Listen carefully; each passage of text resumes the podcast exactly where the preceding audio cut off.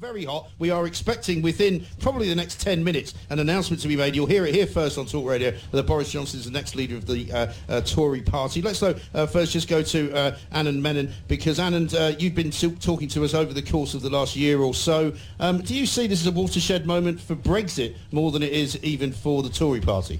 No, I see it as far more of a watershed moment for the Tory party than for Brexit because ultimately the structural constraints that defeated Mrs May remain in place for Boris Johnson and I haven't heard or seen anything that indicates to me it's going to be easy to get around them.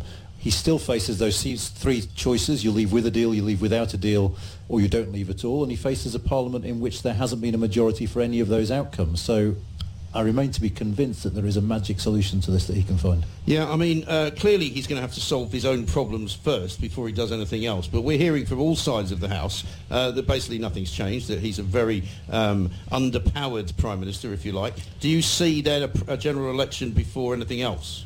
I mean, I must confess, if I were an advisor to the new Prime Minister, I would say, look, the way to shift this is to go to the polls as soon as you can. Say, turn up to Parliament in the 3rd of September and say, we're having an election. Because that way you, you haven't already failed, so Nigel Farage can't just say another Tory who's putting off Brexit. You might, your calculation is, as a new Prime Minister, unsullied by Brexit as yet, you might persuade enough Brexit Party voters to vote for you to triumph over a Labour Party that is going to be hemorrhaging votes to the Lib Dems and others. That's the calculation you've got to make. Because otherwise, the one thing that has changed is Boris Johnson has been adamant about the 31st of October. Now, the problem about the 31st of October is even if the European Union is willing to renegotiate the deal, which I'm not sure they are, there is simply not enough time now for Parliament to pass the massive piece of legislation that has to be in place before we leave for us to leave with a deal by the 31st of October. So if we leave by the 31st, we leave with no deal. And I do not seriously think Boris Johnson thinks he can leave with no deal, then win an election after that. Because whether or not the chaos is as big as some people think it will be,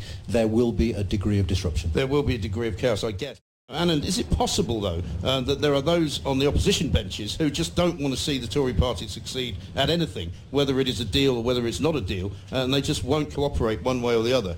I think you're absolutely right. And actually, one of the problems that Boris Johnson faces is for Labour MPs who might have been willing to lend Theresa May their vote to get this deal over the line. I suspect, if anything, they're going to be less willing to do that for a new Prime Minister they know they're going to face in a general election. Mm. Theresa May was a lame duck on the 29th of March when we had the third meaningful vote. If you were going to do it as a Labour MP, that was the time to do it. Far, far harder now to be seen to be giving your support to Boris Johnson, I'd have thought. Yes, I think that's quite a good point.